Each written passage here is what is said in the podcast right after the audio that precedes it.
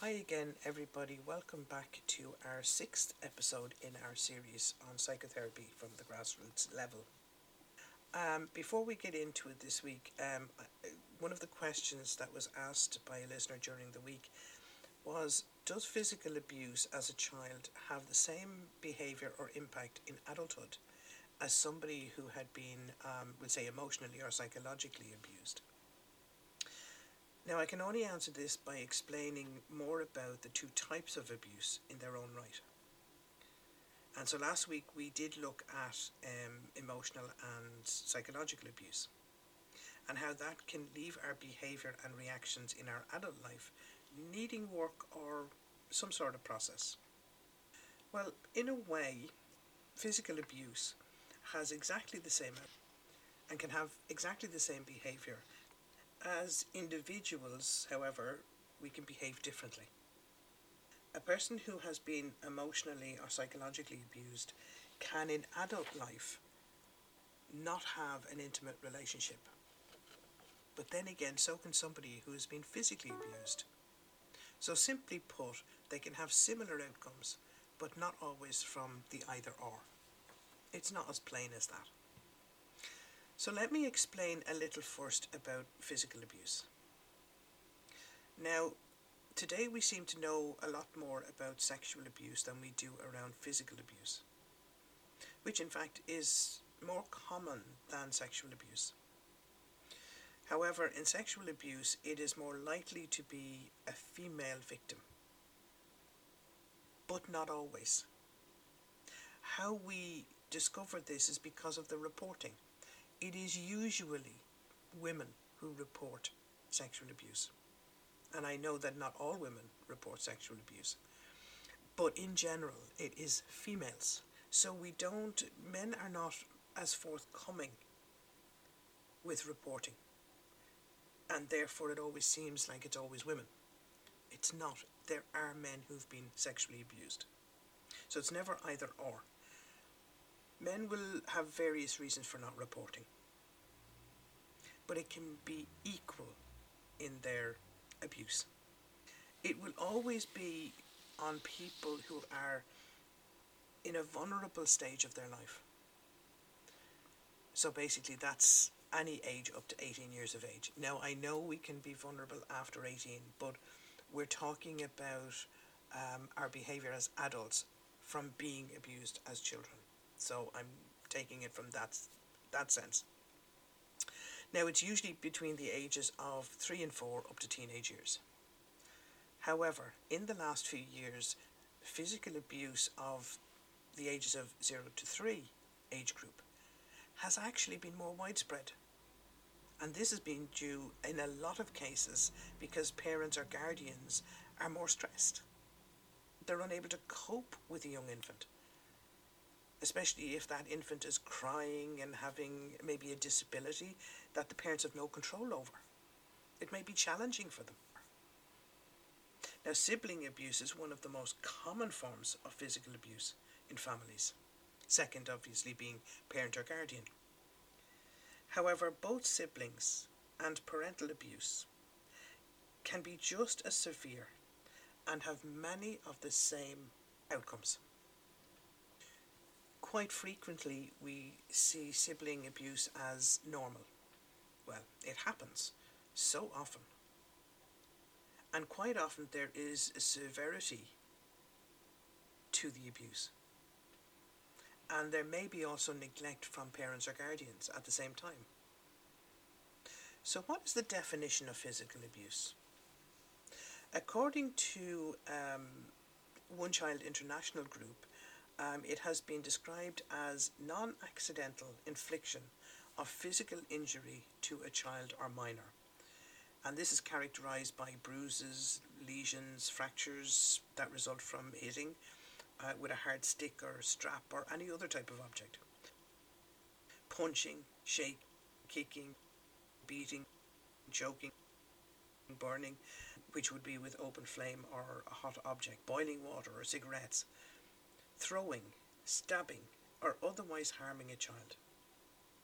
Of course, you also have the other forms of physical abuse, such as Munchausen's by proxy syndrome, or MPS, or shaking baby syndrome, and even substance abuse during pregnancy.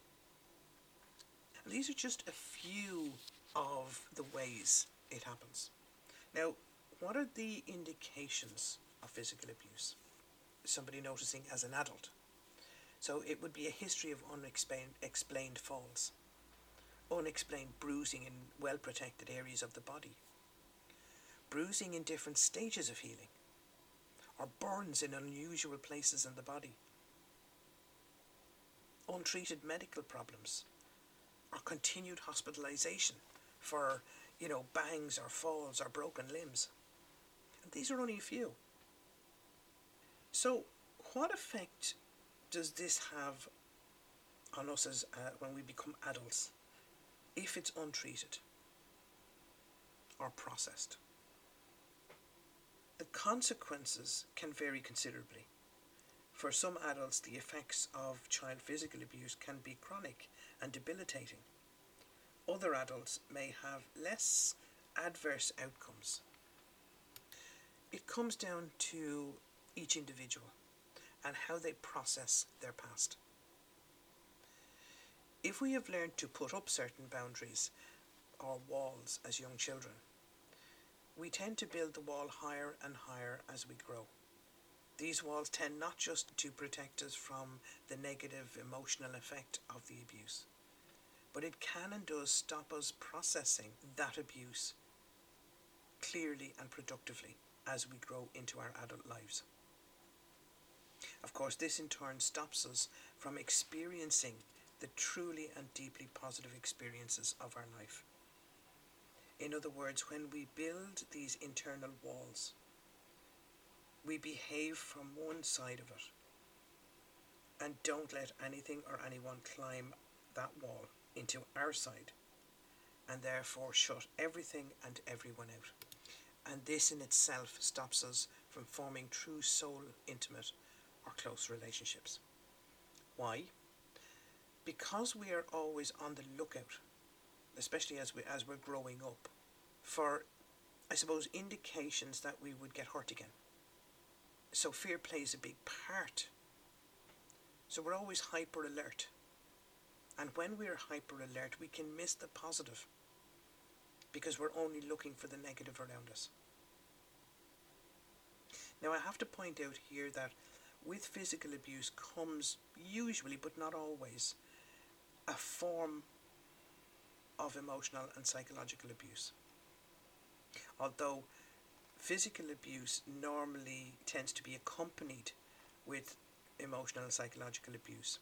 The reverse is not the case. So, emotional and psychological abuse may not be and usually isn't accompanied by physical abuse.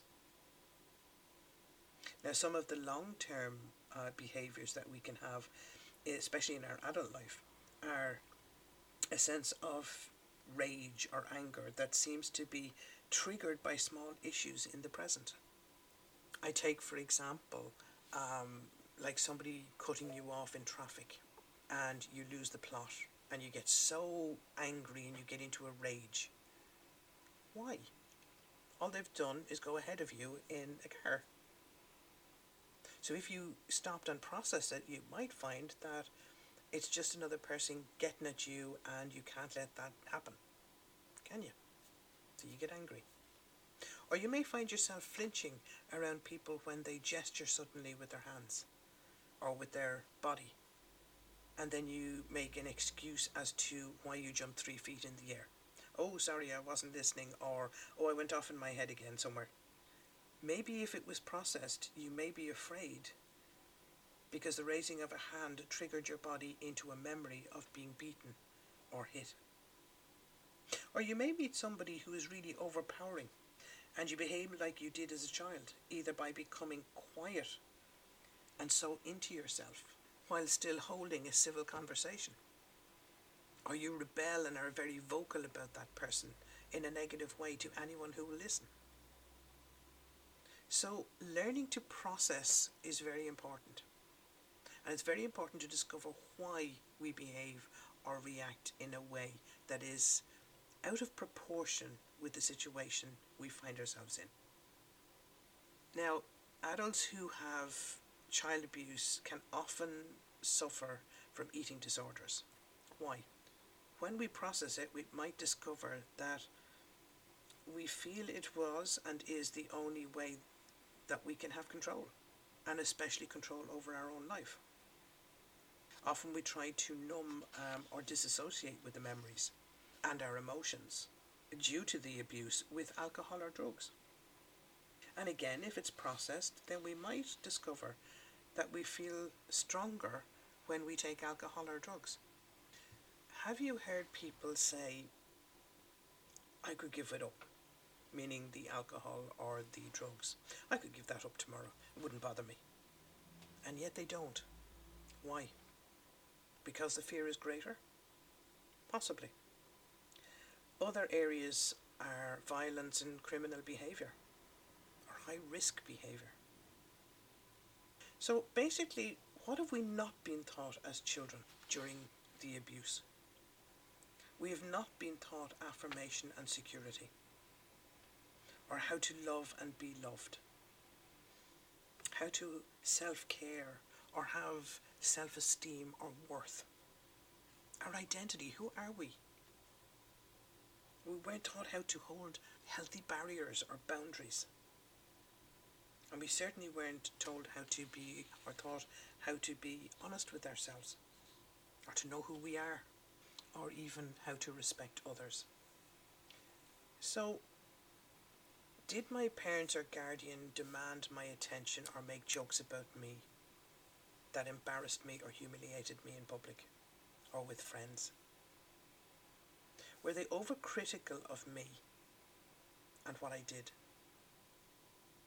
Did they justify their own bad behaviour? Did they allow me to find my own emotional expression?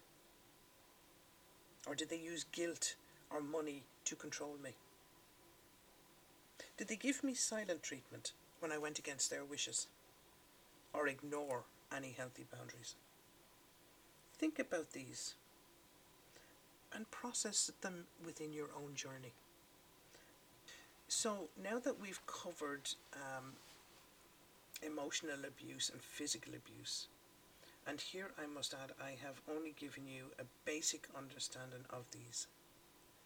They are more complicated because of each of them being understood as only being part of an individual's journey.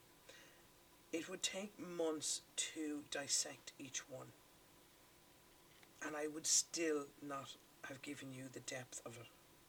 Having said that, I am a true believer in that all our feelings stem from seven basic emotions, and these are anger, fear, disgust, happiness, sadness, surprise, and contempt. So, what makes us emotional beings? A physical event, a social interaction, remembering or imagining an event, past or present, talking about or, or physically reenacting a past experience. Now, of course, this will vary from person to person. Because even if we shared the same experience, we may have different reactions to it and different perceptions to it. If we take the car cutting me off example, I could react like a raving lunatic and somebody about to explode. Or I could just say, off with you, go at least, you, you didn't hit my car. I could even wave at them with a smile because maybe their day is worse than mine. How do you react when that happens? if you are a driver, notice your own reaction when that happens. How quickly are you to react in a negative? Or if you're out shopping and somebody gets in line before you, what's your reaction? Process it. But don't judge your process. So let's take a look at some of these emotions. What are emotions? Well, according to some dude called Paul something or other, which I might say I agree, They are a process, a particular kind of automatic appraisal, influenced by our personal past, in which we sense something important to our welfare is happening. And a set of psychological changes and emotional behaviours begin to deal with that said situation. So, what does that actually mean? Well, emotions are there to help us deal with important events or experiences without having us to consciously think about them. They just happen. No matter who we are, where we come from, what language we speak, or what colour we are, we all have the same basic emotions that I mentioned earlier. They each have distinctive signals and timelines, yet they vary in um, when they begin and when they stop. Now, although they they're the agreed seven basic emotions, with each of those emotions there are numerous feelings, which I will go into in greater detail on the next podcast. So back to what makes us emotional. Well, our emotions happen in response to some kind of trigger, whether that be actual, imagined, or relived. So, we'll say, for example, uh, an actual one would be responding to a wedding or social interaction. Uh, something physical, something that's actually happening. Or an imagined one would be a memory of a past event, like remembering playing or riding a horse on an uncle's farm, and how that brings out the feelings. Or a relived one is if we talk about it or reenact it, a past experience, like an old battle that you were in, say, from the Second World War. So, what makes my emotions and your emotions different to anybody else's emotions? Difference is our perception, and through that individual perception, our behaviour or reaction or response. So, although we can't choose what emotion that will surface at any given time, we can and we have a choice and we have the responsibility in how we respond, behave, or react. So we need to be more emotionally aware in ourselves. Say, what? Yes, emotionally aware. So that we can have a choice in how we respond. But first, we have to be aware of our behaviours, reactions, and responses we have right now and how they are triggered. By having and looking at these, we have more control on how we might change our response or our reaction or our behaviour. So I'm going to leave it there for this week, and the reason I'm leaving it there for this week is because I would like to go into each individual emotion and explain it. Um, because I think a lot of time we don't actually know what an emotion is or the difference between an emotion and a feeling. The other reason is because I'm having a problem with my microphone. Um, so the volume may be slightly down uh, on this week. So I would ask you to bear with me. It is a shorter podcast than usual, but next week I promise to make it better when I will go into more detail on each of the basic emotions. Stay well and stay safe. Namaste.